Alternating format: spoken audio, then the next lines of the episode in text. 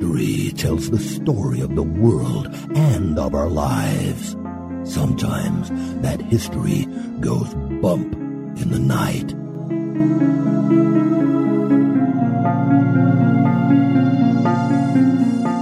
Broadcasting from the center of oddity and the supernatural in Central Florida, it's the History Goes Bump podcast. Hello, you spectacular people. Welcome to this 110th episode of the History Goes Bump podcast. Ghost Tours for the Theater of the Mind. I am your host, Diane. And this is Denise. And on today's episode, we have a location suggested by our listener, Becky, the Felt Mansion in Saugatuck, Michigan. Have you ever heard of this place, Denise? I have not. I never had either, but it's a very interesting location. It appears to be quite haunted and there's even an urban legend to go along with it. So I'm looking forward to sharing it with everybody. I am too. Before we get into that, we do want to point you in the direction of our website, historygoesbump.com. And Denise, if people want to send us some feedback via email, where can they do that? They can do that at historygoesbump at gmail.com. And we did get a few emails that we want to share with everybody. Tom Wright emailed us and said, Hi ladies, I am really enjoying your podcast and I'm listening to the most recent and then listening to the oldest next. I really like how you cover multiple topics like the oddity and then the major topic. Keep up the good work. I may be in Orlando in the fall, like September. So I said, Hey, let us know when you're here. Yeah, we love to do meetups. Amy Martinez also sent us this interesting email about owls. Ooh, owls are very intelligent and very mysterious. I'm not sure if you ladies have ever heard of the legend surrounding owls in Mexico and around the South Texas area, but it's pretty fascinating. My husband is part Mexican and he's been raised to believe that owls are bruja, a witch. Here's a story my husband told me and I know he's telling the truth because he really was scared. One night while driving the back roads, which is basically every rural town in Texas, he and his friend were in his friend's truck when something large flew into their path and they hit it. They got out of the truck to investigate and it was an owl. My husband told his friend to leave it there and not to mess with it. He said the bird was obviously dead. His friend decided he wanted to take the owl and maybe have it stuffed. My husband tried very hard to coax him to leave it and told him that the owl was a witch. But the friends threw the owl into the back of the truck. This is one of those trucks that have the sliding glass on the back window and this one was opened. My husband kept looking back at the unmoving owl in the back of the truck, but after a while he started to relax. They were almost at the friend's house when my husband looked up and noticed that the owl was sitting in the opened glass window, alive and well, looking around and blinking its huge eyes. My husband grabbed the handle and was already jumping out of the truck before it was completely stopped. He told the friend to get rid of it and he didn't want to know how. Then he walked the rest of the way to the friend's house. If my husband sees an owl, the hair on his arms will raise and he'll get goosebumps. Then he crosses the air and says a prayer. And as an update, she also said, I asked my husband about this story after I sent it. He told me that they were actually at the friend's grandfather's lake house and the grandfather told the friend he didn't need to be messing with the owl because they're bad news. So he let the owl go down by the water's edge. It was a narrow slough that stretched quite a distance from the yard to the other bank. My husband said he could see the owl well because it was a full moon and there were headlights on it. He watched the owl take off across the water like a duck to the other bank and fly away, but owls don't have webbed feet. Well, that's a pretty creepy story. Uh, yes, it is. All I have to say is maybe that owl was very hardy and they knocked him out and he happened to wake up and was sitting in the window like, what the hell hit me? Yeah, that would creep me out. We got a bunch of messages on the fan page to share with you guys. Lori Blackburn I'm a truck driver, so I'm listening to the radio a lot. I recently got into podcast and came across yours. Love it. Thanks for the ghost stories and histories. Stephen Stratton from Southport, UK messaged us and left a comment on the website.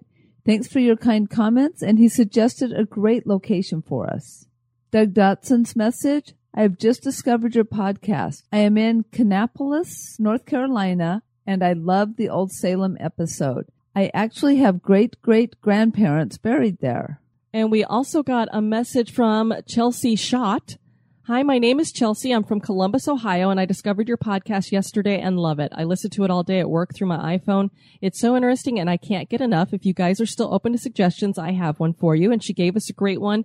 And yeah, for anybody, you're always welcome to send us suggestions. We're just letting you know it probably won't be until maybe July that you'll hear about it because that's just how many requests we've gotten in. So uh, be patient, but we will get to your stuff. And if you send us more than one, just know that you'll get one done and then it's going to be a while before you get the other one just so we can get everybody into the rotation. Gina Gwynn commented back on the Winchester episode. I wonder if the mystery house served as a kind of bottle tree. The old tales go that spirits could be lured into the bottles and could not escape. Check out this explanation by a favorite writer of mine, Kathryn Tucker Windham, who wrote often about ghosts.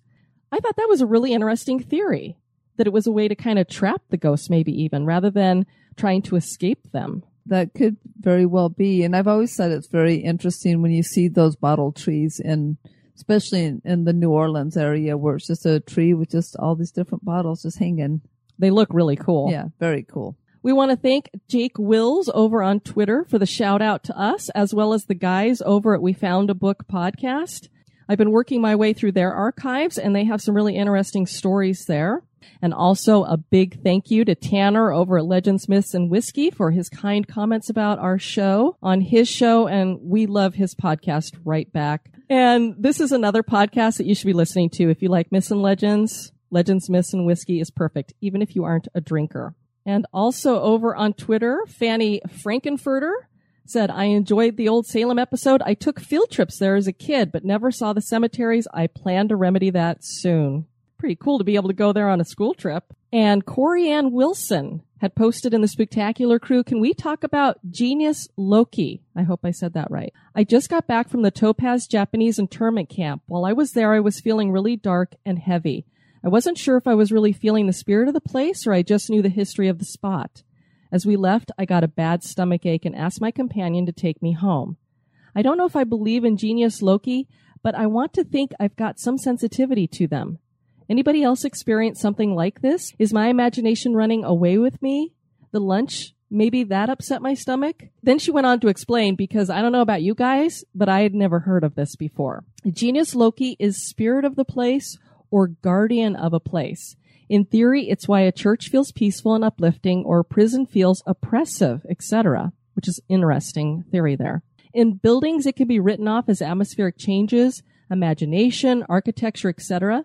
There are no buildings left at Topaz, though. It's basically just a sagebrush desert with a few foundations and signs indicating where the guardhouse, mess hall, school, etc. were. So what about it, guys? Have any of you, have you heard of that before? Do you think that there's something to that?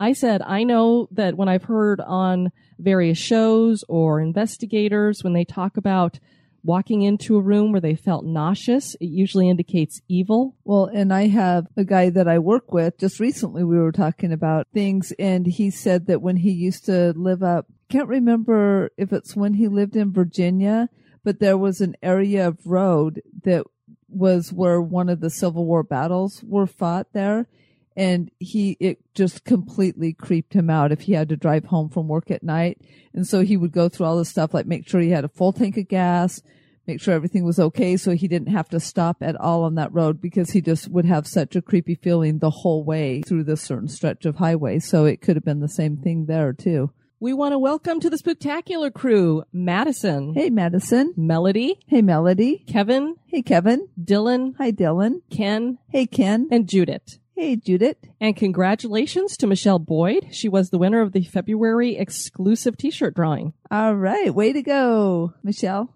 Denise? Yes. Are you ready to check out the Felt Mansion? I am. Here we go.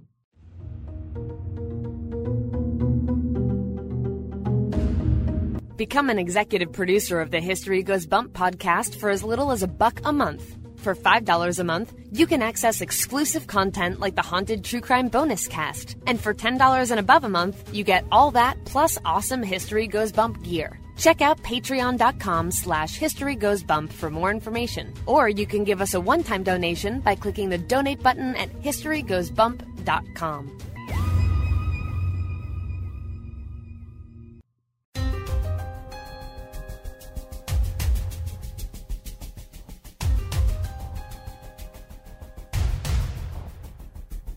History is full of oddities, curiosities, mysteries, and the truly bizarre. Welcome to this moment in oddity.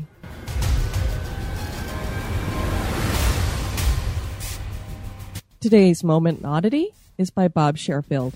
And we'd like to take this moment to welcome Bob to the HGB research crew as our official oddities editor.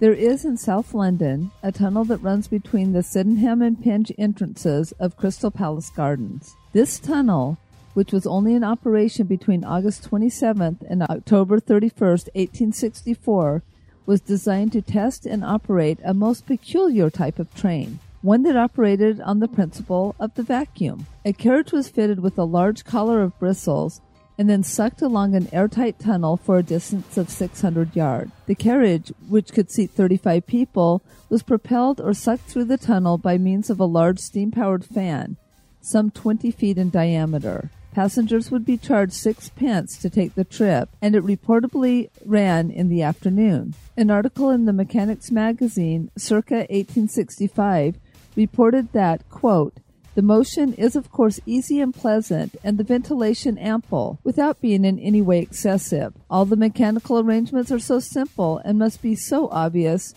we imagine that it is needless to dwell on them. We feel tolerably certain that the day is not very distant when metropolitan railway traffic can be conducted on this principle with so much success, as far as popular liking goes, that the locomotive will be unknown on underground lines.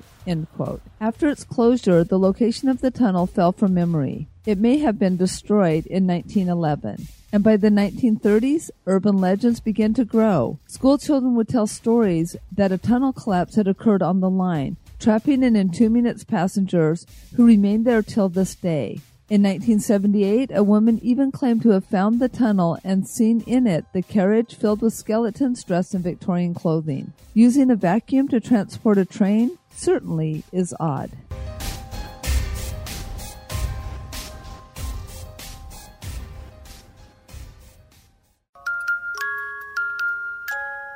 Are you afraid of the dark? That's just silly. What you should be afraid of is the thing that watches you sleep.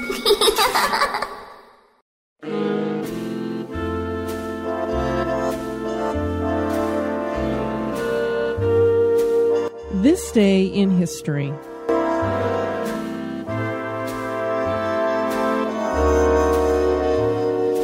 Today's This Day in History is by Jessica Bell.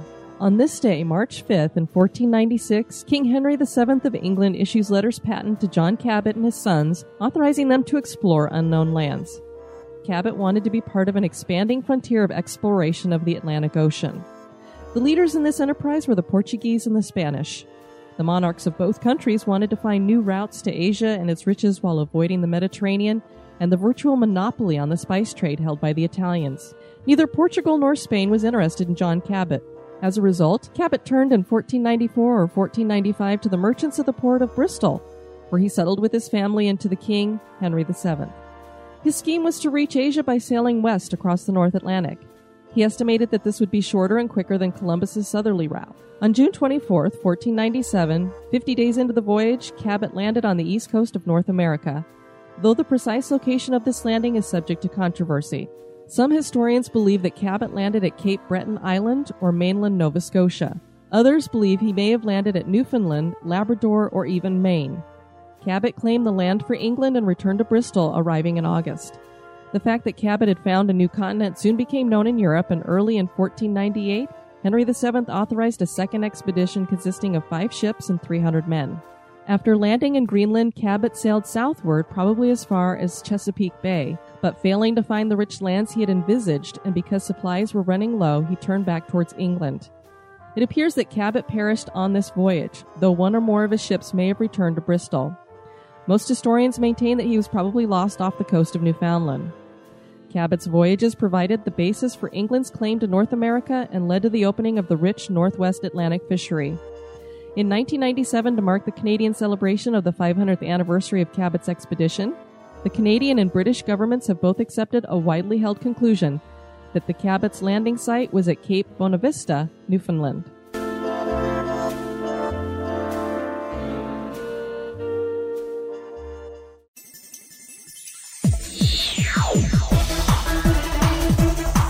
You're listening to History Goes Bump. The Felt Mansion was meant to be a beautiful and spacious place of escape during the summer for the Felt family. It was a representation of a successful life set on the shores of Lake Michigan.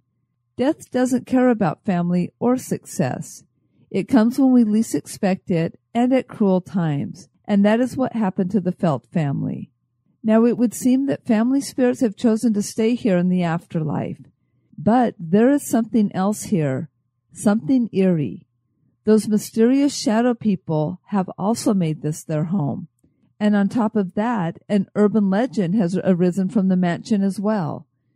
Join us as we explore the history, legends, and hauntings of the Felt Mansion. The area where Felt Mansion will be located was once the land of the Gun Lake tribe. They are officially known as the Machibi Band of the Potawatomi tribe. The name comes from their chief. The band claims to be a mixture of Chippewa, Ottawa, and Potawatomi. Chief was known in English as Bad Bird. The United States was trying to expand into the northwest regions, and a band of tribes known as the Western Confederacy put up resistance, resulting in the Northwest Indian War. The United States won and Bad Bird signed a treaty giving up much land to European settlement. The later Treaty of Chicago gave the tribe land near Kalamazoo for a village, but seven years later, Bad Bird would sign another treaty giving up that tract. So there's been much turmoil here on the land. William C. Butler came to the area and founded Kalamazoo Village. He platted out the village in 1833, and as we all know, the plot is in the plat. we will forever laugh about that, Denise, because you're like, plat, that can't be the proper term. then mom's like, the plot is in the plat. okay. So, but all seriousness, the city was incorporated in 1868 and a postmaster suggested the name Saugatuck for the city and it was adopted. Saugatuck became a lumber and port city and then home to an art colony. The arts and crafts movement was popular here. Today it is considered the art coast of Michigan. It's a resort town with white sand beaches and grassy dunes, which is what attracted Dorr Felt to the area. Dorr Eugene Felt was born in 1862 in Wisconsin. He decided he was through with school at the age of 14 and he left home to find work. Mechanics was always an interest of his and he got his first job at a machine shop. He learned as he went, and before long he was inventing things. At 22, he came up with an idea for a new calculating machine. He had no money, so he built a prototype from, get this, Denise, a macaroni box, rubber bands, skewers, and staples. He took the contraption to a businessman by the name of Robert Tarrant. He liked the idea, and the two men formed the Felt and Tarrant Manufacturing Company. They called the invention the Comptograph. It was the first printing adding machine. It made Felt a rich man. He went on to acquire 46 American patents and 25 foreign patents. That original macaroni box prototype is now at the Smithsonian Museum. I was just in my brain trying to figure out how a macaroni box, rubber bands, skewers, and staples were like a calculator, basically. Maybe you counted the rubber bands. I'm not sure. I'll have to go see it someday. I've I've kind of I think I've seen a picture of the Comptograph. Have you ever seen those really old adding machines where the buttons are coming up out of it? They're really big buttons, and you push them down, and then you'd like pull the lever, and then you'd push the buttons down, and you'd pull the lever. Okay. I think it was something like ah. that. And so, however he had the rubber bands, that he probably had. I don't know. I'd I I've would love to go to the Smithsonian and see what it looks like. I'm thinking he had cut up part of the macaroni box so it would be like cardboard numbers that would move or something. I don't know. I don't know. So I guess that's on for another road trip. Felt married Agnes McNulty in 1891 and they had four daughters. He and Agnes had enough money that they could splurge on a summer home. He picked a piece of land near Lake Michigan and bought several acres in 1919. The area is so beautiful it was once referred to as the Midwest Riviera. Much of what is now the Saugatuck Dune State Park comes from Felt's land. Felt wanted a home big enough for not only him and Agnes, but also for the families of their daughters.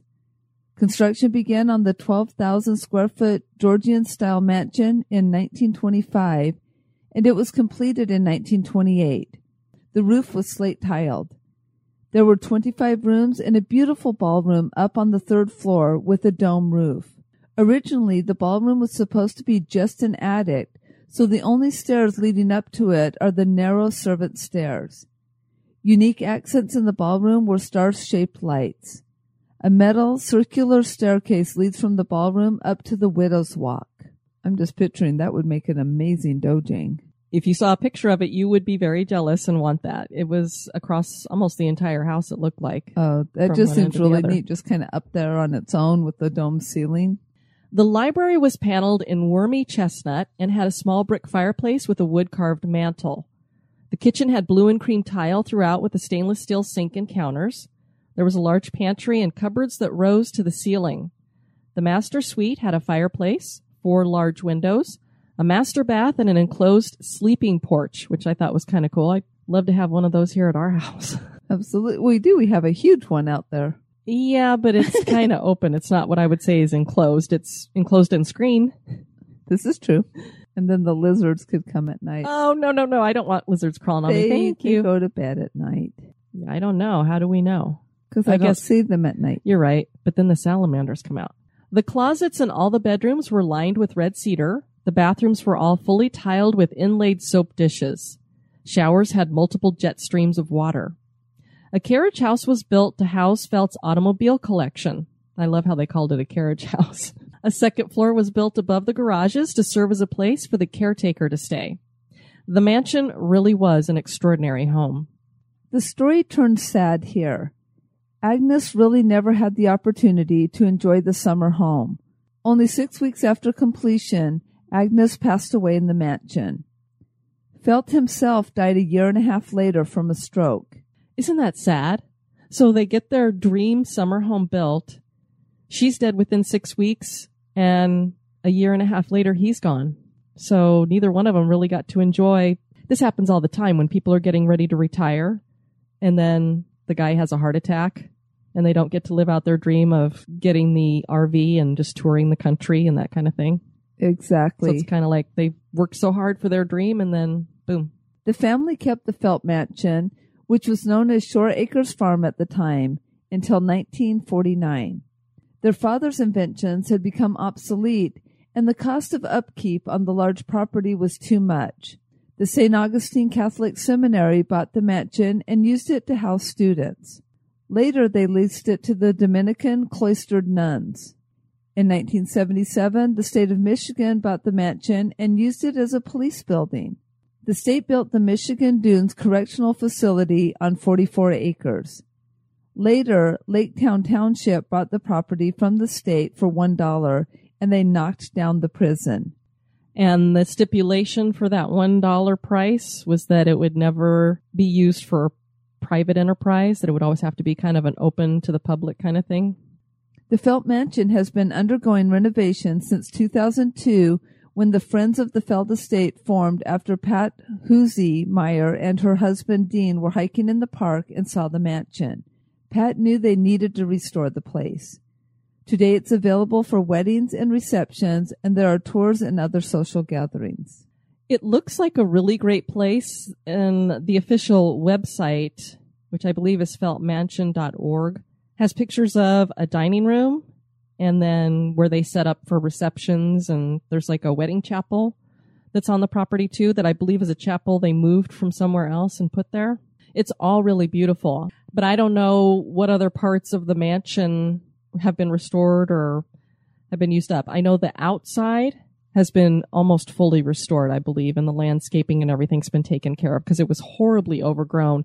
He had planted exotic plants and they had a pond out there and a, a brick kind of wall and it was just very neat. And over time, it's gotten overgrown. The Felt Mansion plays host to more than just living guests. There are spirits here ranging from known ghosts to shadow people. But before we talk about those supernatural entities, we should discuss the urban legend that surrounds the mansion. Apparently, melon heads roam about outside the mansion. And Denise, typically when I hear the term melon heads, I think candy. Oh yeah, the, sort of like lemon heads. Yeah. So I'm thinking, what is a melon head? I don't think they're sweet. No. Melon heads are apparently these human like creatures with large bulbous heads that come out of hiding to attack people.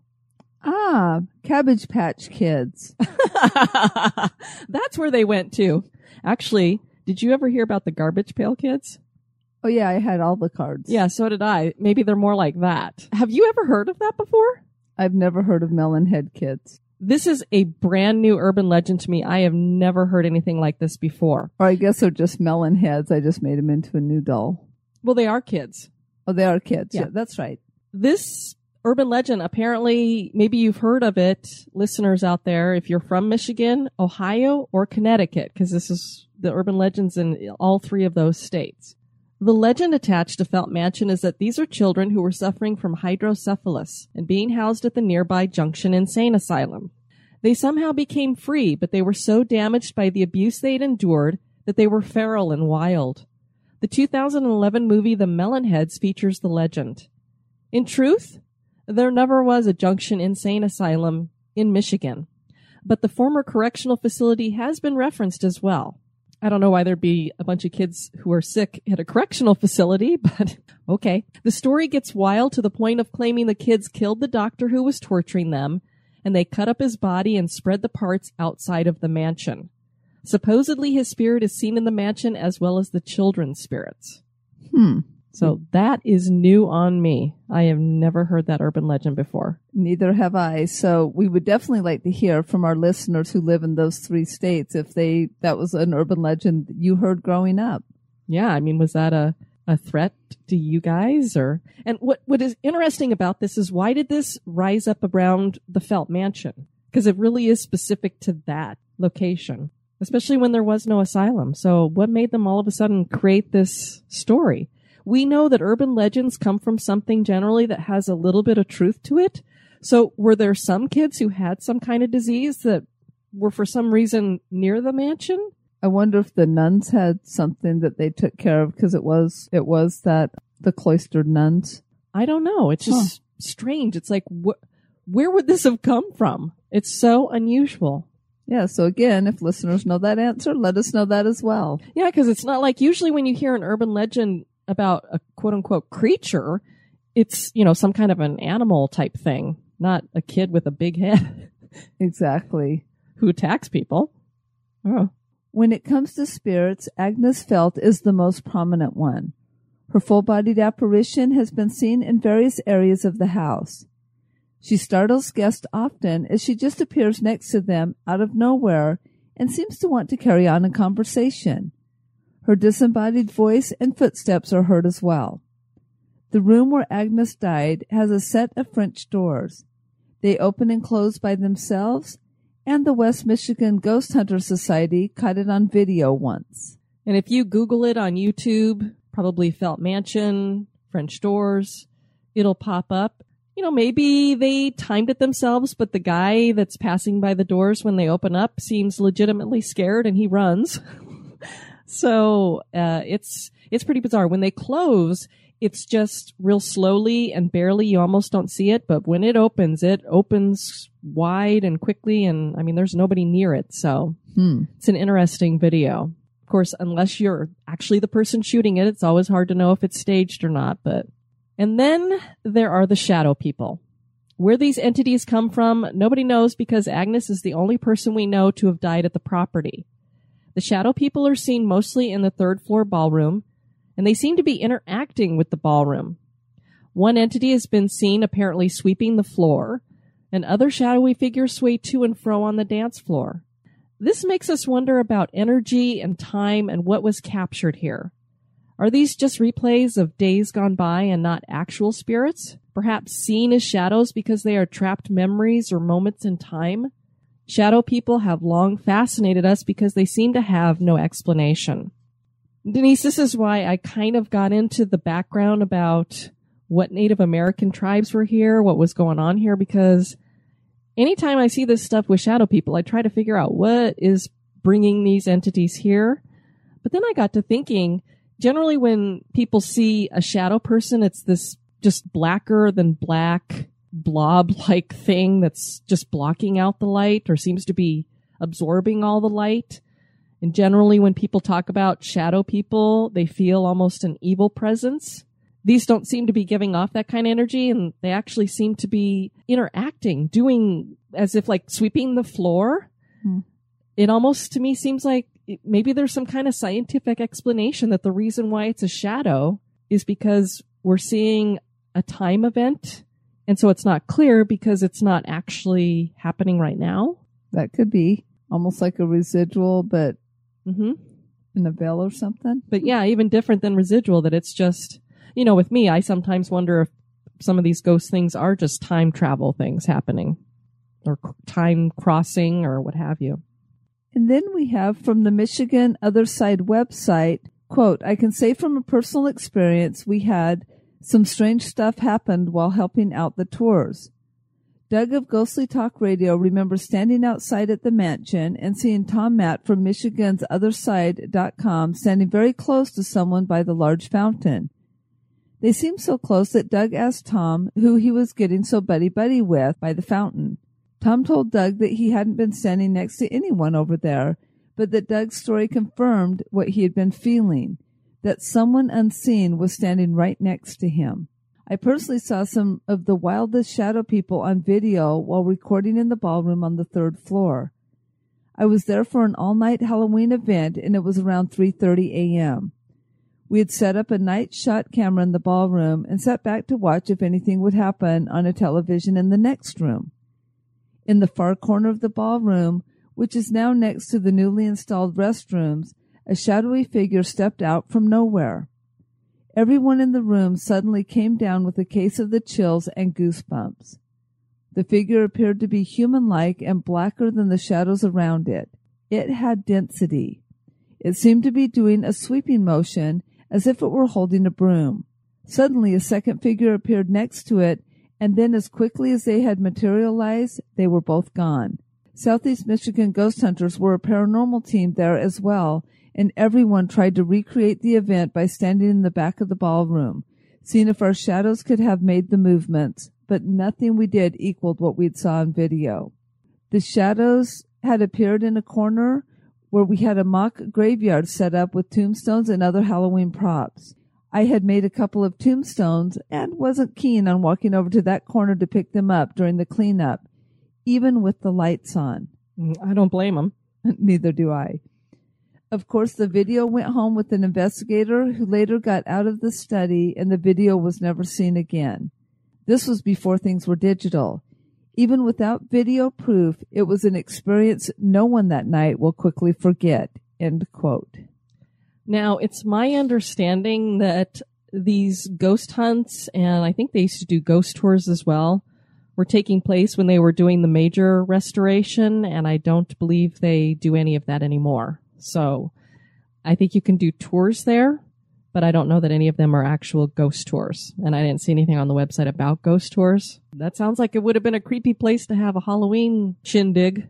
Exactly. And just to see like what they saw, it's too bad that that tape disappeared. Yeah, I mean, you you always wonder, like, did that person not realize what you had there, or I don't know. That's why you want to make sure you get copies, I guess, of everything. One of the crazier rumors we have heard that has no historical documentation to back it up is that Agnes died because she committed suicide by jumping from her bedroom window.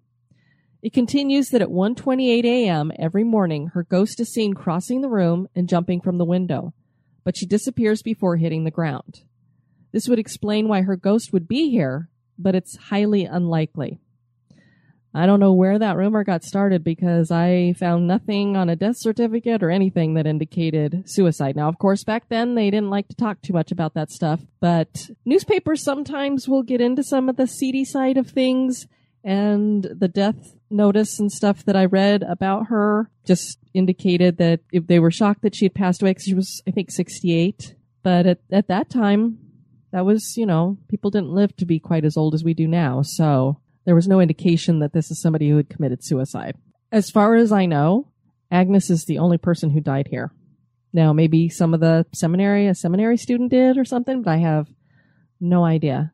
And there, there was the prison nearby. So that's the other thing. I don't know what was going on over at the correctional facility. And if maybe that's where some of these shadow figures are coming from too.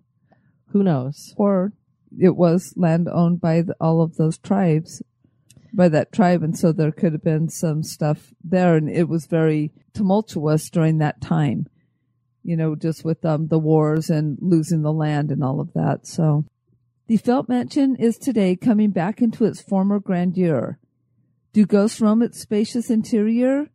Is Agnes trying to enjoy the summer house in the afterlife to make up for not having more time while she was living?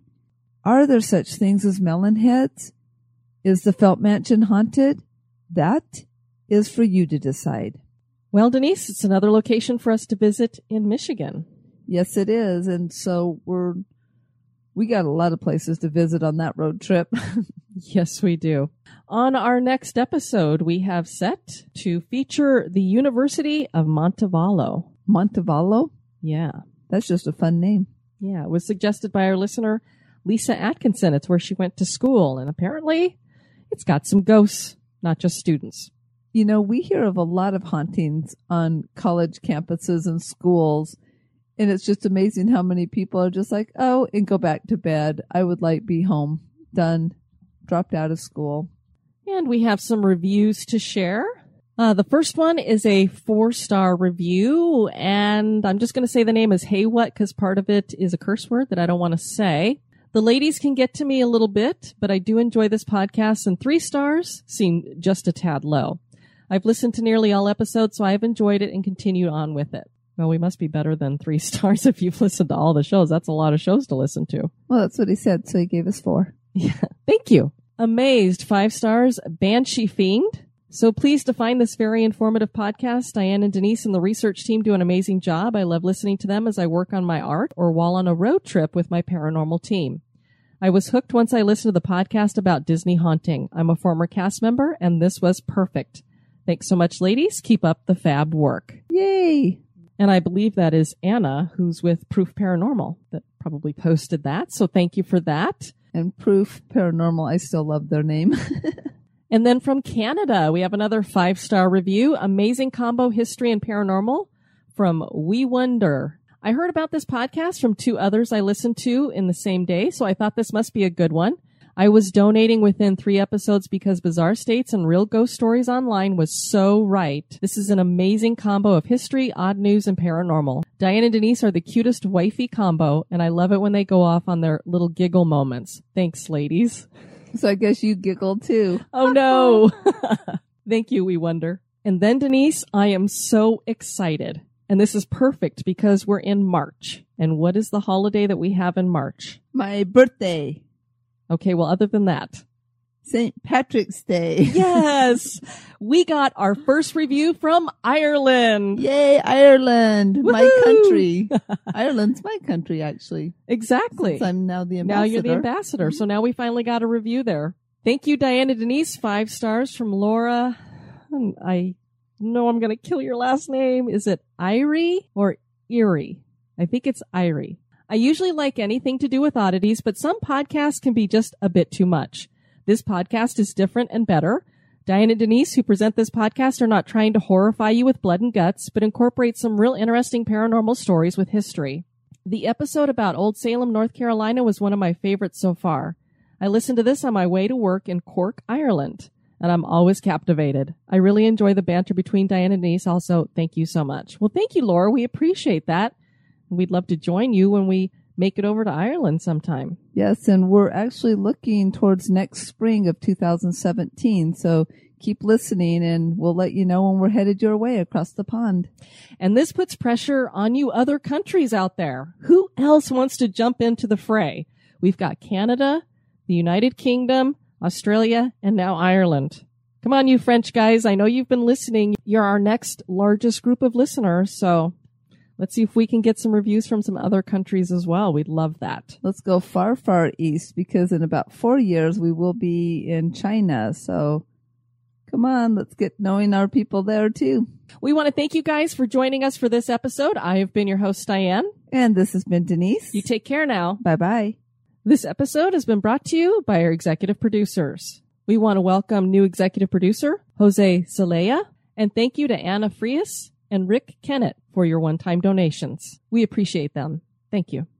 Check out the website at historygoesbump.com. Societies rise and societies fall. When the time comes, one society steps forward to build a better future. The Wicked Library, Kettle Whistle Radio, Night Story Podcast, Prog Watch, Red Horse Radio, The Lift, History Goes Bump, Listen, the M Writing Podcast, Society 13, Rebuilding Society, one podcast at a time.